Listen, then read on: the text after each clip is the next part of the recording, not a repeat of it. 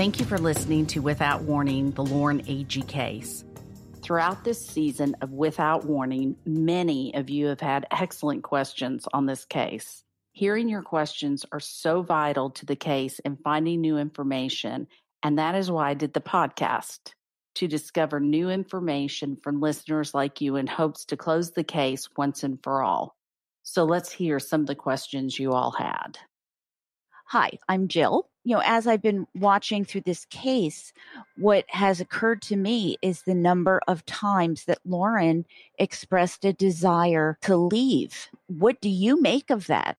We know from interviewing witnesses that she asked five separate people if she could either stay with them or leave. And she obviously had some sort of internal intuition knowing something wasn't right. But unfortunately, it didn't work out, obviously, that she left with anybody. I was listening and wondering why the sheriff didn't do more. He was commenting that it was there was no obvious location that she fell. Did the sheriff decide she had fallen based on evidence, or did he just accept Aaron, Chris, Hannah's theory that she fell? You know, there's a lot of work that goes into investigations. And when you decide it's a homicide or undetermined, then you've got to go and prove one way or the other legally by every standard I've ever heard of or taken in classes or got certification in. In death investigations, you automatically assume it's a homicide until you prove otherwise when the body is alone. And that should have been number one in this investigation. So, inside the crime scene tape um, are pictures of Aaron and Hannah up there with the police. Generally, you don't want anybody inside the crime scene. Now, also there is the houseboat story. So at 12:30 on Sunday, Hannah is telling Deanna that she thinks Lauren went off on a houseboat ride at 2 a.m. But she knew they all took the canoe, at least two trips across in the canoe to get everybody back to the campsite. So what what? Huh? A houseboat is quite big and to get into the cove area at 2 a.m. or later, you're just not going to do it with a houseboat. They're too big.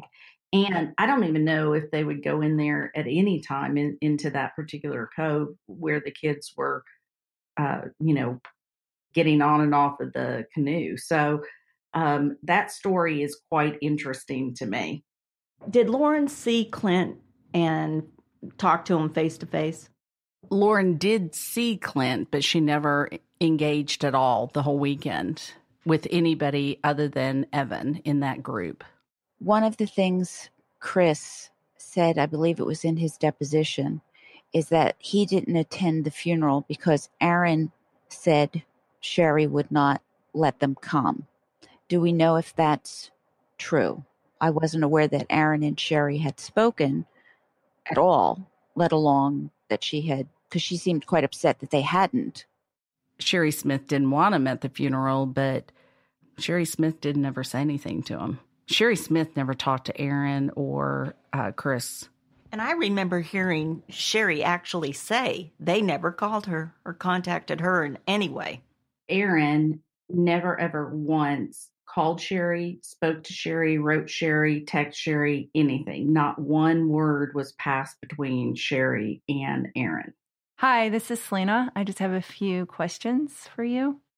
I'm surprised Chris wasn't detained for more questioning with all that suspicious behavior on the boat with the officers and wanting to take their guns. That seems very sloppy that decision would have been Jeremy Taylor's, and as we know, he did not detain any of them.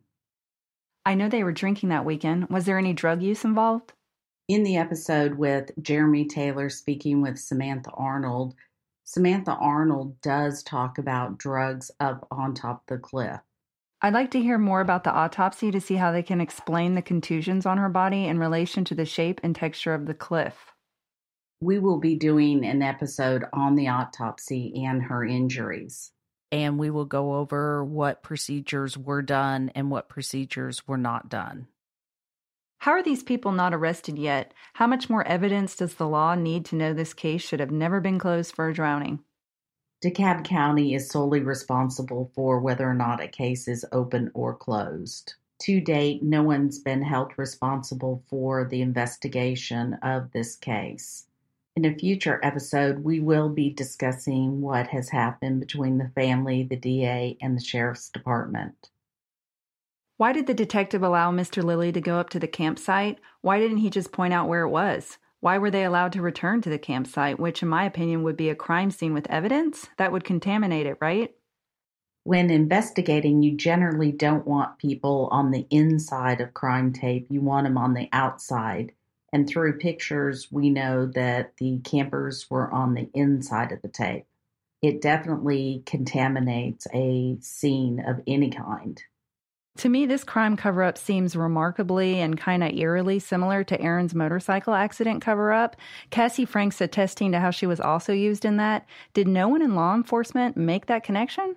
In an investigation, you have to talk to everyone. You have to go back through people's background, their patterns, their history.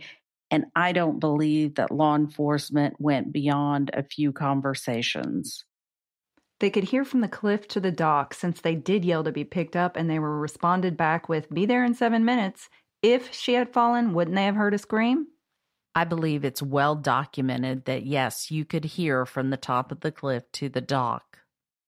Was Chase expecting her back Saturday at 6 p.m. or Sunday morning? Did they have a date on Saturday night?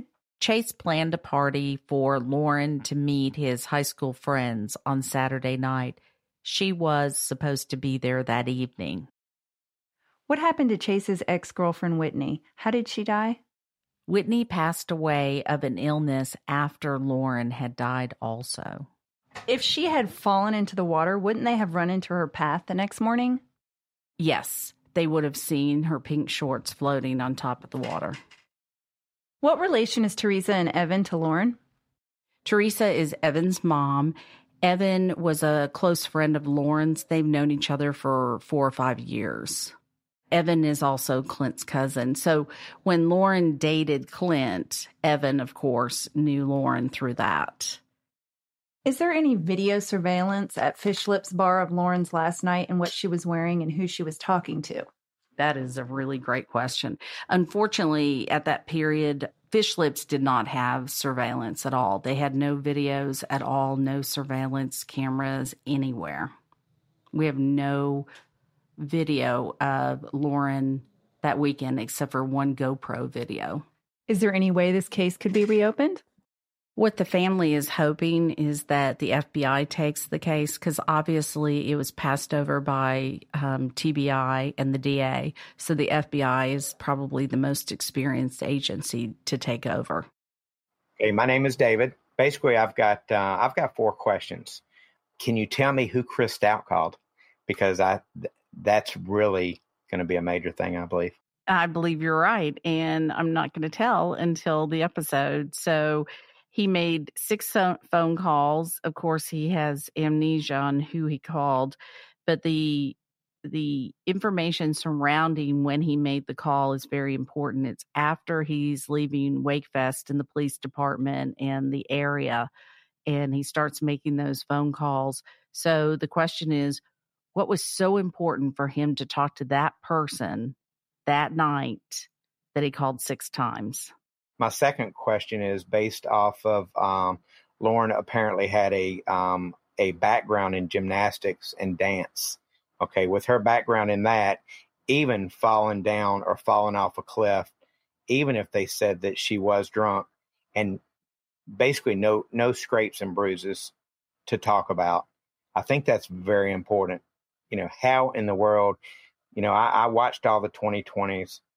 I don't understand how in the world that uh, I just don't think it's possible in my eyes for her to fall off the cliff, fall down the cliff with her background, even if she was drinking, and not receive any, you know, really bad cuts and scrapes, especially since she was apparently wearing shorts at the time. Correct. So um, we took a dummy up there and tried to, we really tried to make the dummy fall to the water. It never happened.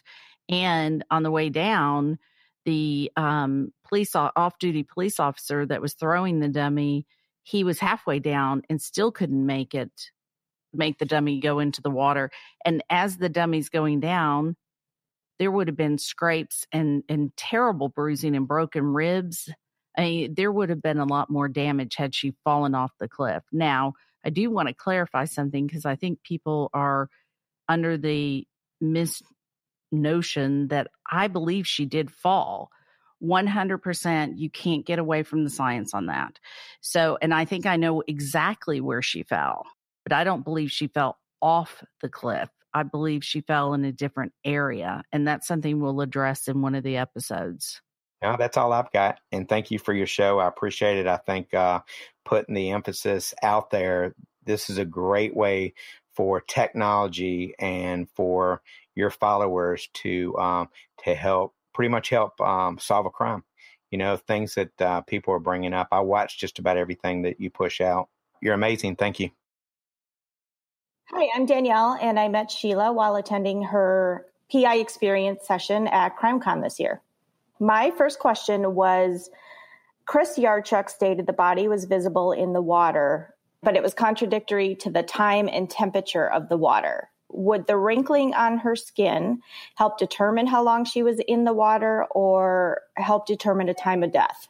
Excellent question regarding the time of death.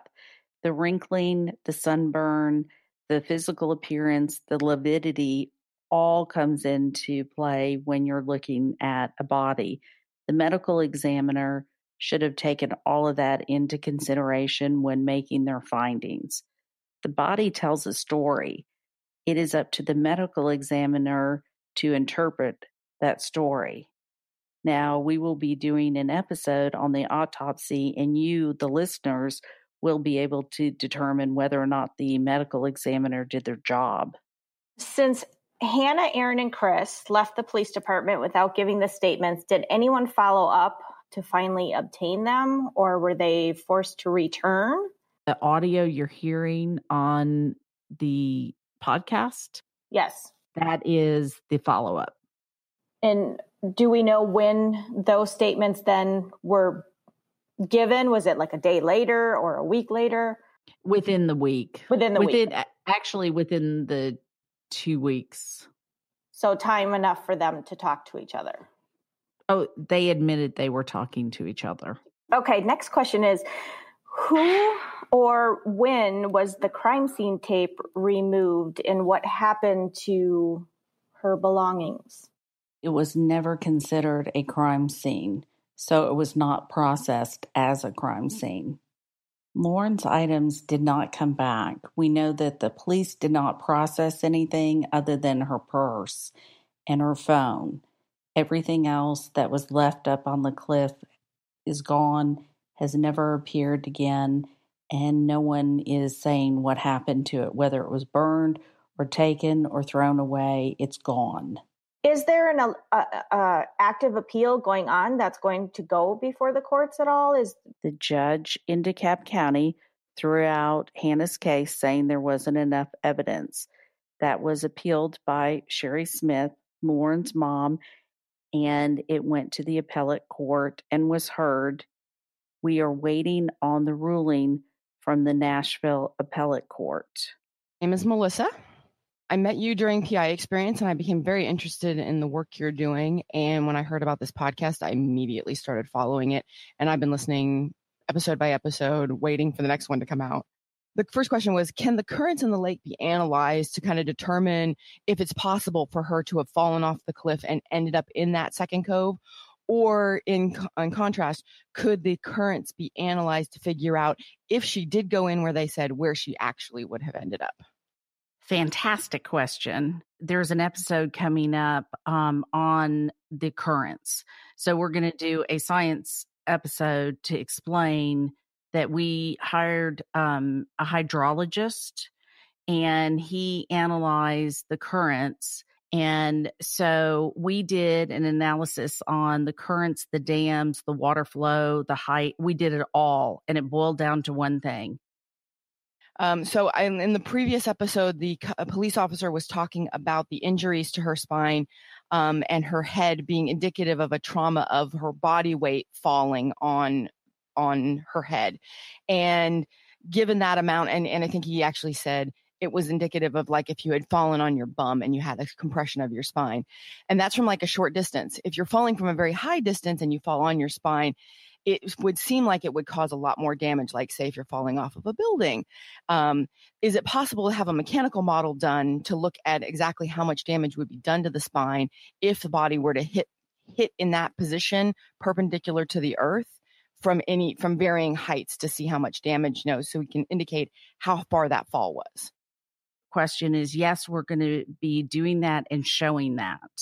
I'm pretty excited about that because that, that's I had seen this uh, this case covered on uh, Crime Watch Daily right before CrimeCon or right around CrimeCon time, and I had not heard of it before. And I'm watching it, and I'm like, the entire time they're showing the the background of it, I keep going, "There's no way. There's absolutely no way this is not a murder." the The police kept saying that no one had sex with Lauren uh, because she was on her period. Um, and they kept saying that as if that's physically impossible to have sex with someone on their period. Um, my question is I read somewhere that there was a, a, tampon inside her when they found her and that that was their reasoning for why she hadn't had sex. But one, I know it's physically possible to have sex with a tampon in, and two, uh, it just it's physically possible to have sex with someone on their period. I'm confused why they're using that as a justification to not look into that aspect. Why would you not why would you not do a sexual assault kit when an off-duty police officer said do a eh, do a sexual assault uh, kit? So in the state of Tennessee, it has to be requested by the police. And Jeremy Taylor, of course, because there's a tampon in, and he said she's drunk and fell off the cliff. He's open and shut the case. Police automatically thought, hmm, she can't have sex. She's on her period. I want to get more information about this emotional support dog. I'm kind of questioning one, whether it was legitimately an emotional support dog or was that just him saying, This is my support dog, so you could take it wherever he wanted, and why he would need an emotional support dog to start with. The information I have on that is you can go online and get an emotional support certificate and um, you can designate your dog as an emotional support dog. He did that and he helped other people do it just by going online. So, does he need it? I'm not sure, but I do know that's how he did it. There were some questions about whether the dog was seen on Sunday or not, and I'm I'm wondering if that is actually the case. Has the dog been seen again? Harry who was um, on the boat with Ryan, the off duty police officer. So Harry was one of the uh, people working on, at the marina that weekend, he and his wife. And he was on the boat with Chris Stout and Aaron Lilly, and the dog was on the boat as well. And Harry said that he made friends with the dog real fast because he didn't want anything to go wrong he didn't know if the dog was friendly or not. And he said, you know, the dog turned out to be really friendly. Did Hannah know that Aaron was texting Lauren all these weird flirty texts? Um, and my, my background for that is if she knew about it ahead of time, is it possible that she was involved in actually setting her friend up in this questionable situation um, as some kind of revenge situation? Or if she did or she found out that night perhaps that what was going on if that could have led to part of this situation. So i don't know.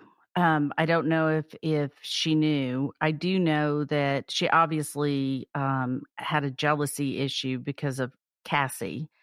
You know cassie believes that that's what escalated but i don't know.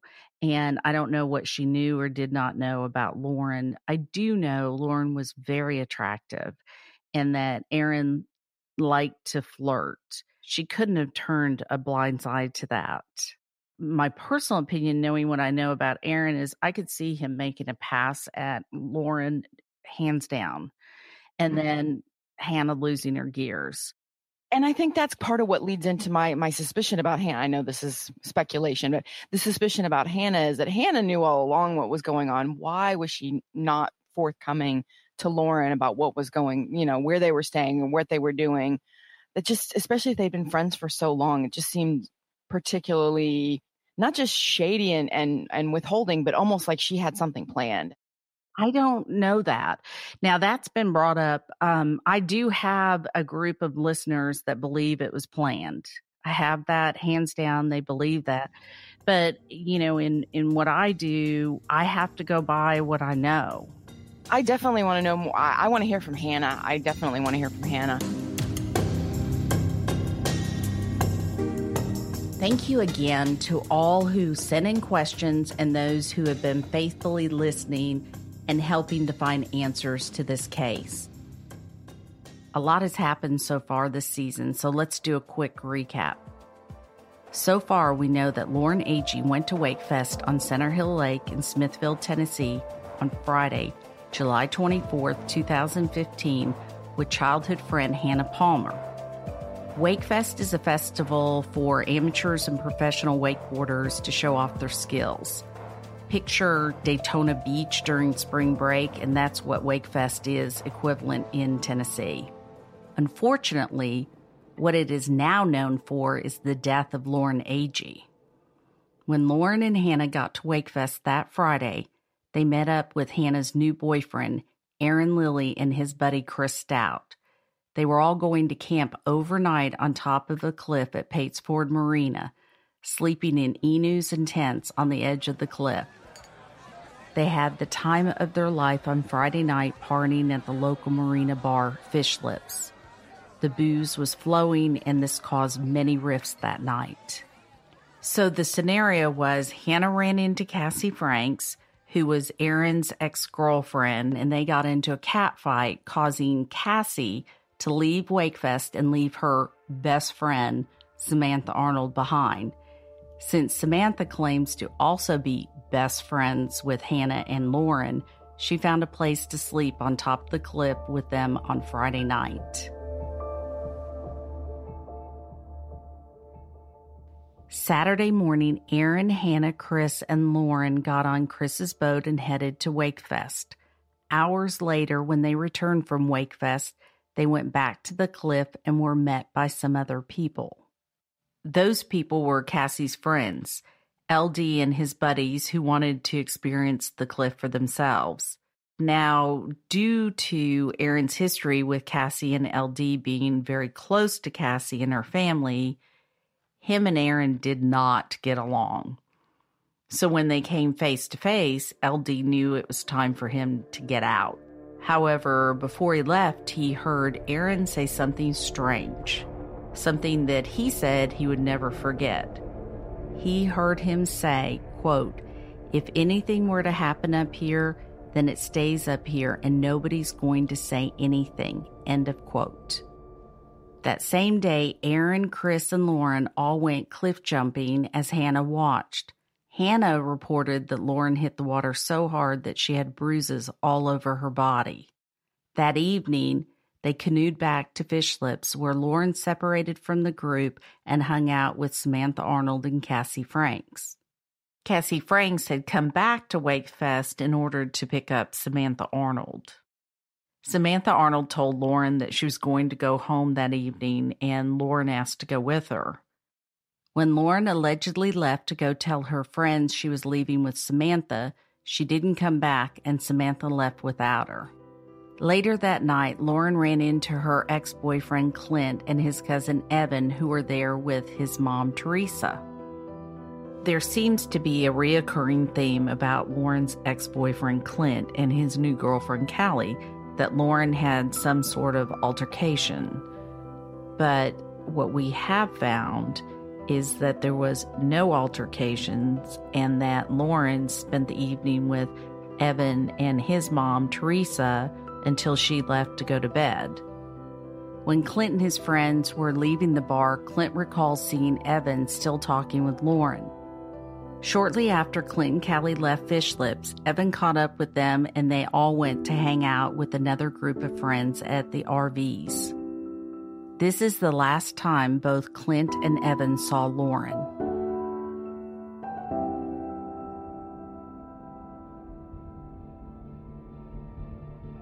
When Lauren left the bar, some claim they saw her walking to the end of the dock. The houseboat people say that Lauren and her friends came onto the houseboat to get Chris Stout, who had passed out earlier in the evening after a long day of drinking. What happens next is what we don't know. Who went back to the cliff? Is someone hiding something? Were there more people on the cliff we don't know about? When did they go back? How did they get back to the cliff? What was Lauren wearing that night? How did she end up in the water? What happened to all her clothes and stuff on the cliff? Was there really a fire? Did law enforcement really do everything they should have? All of this seems to be a mystery.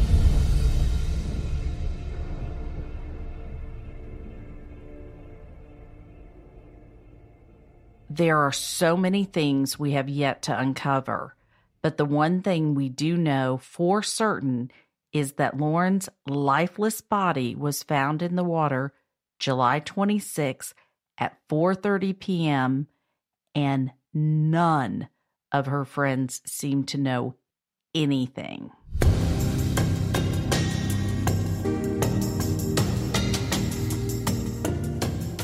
So the question remains was it a freak accident or was it flat out murder? Stay tuned this season to find out more jaw dropping information as I interview other key witnesses, law enforcement officers, and forensic specialists. We will go over the case and how it was handled or mishandled in great detail. You won't want to miss what's coming up in this season of Without Warning, the Lauren Agee case.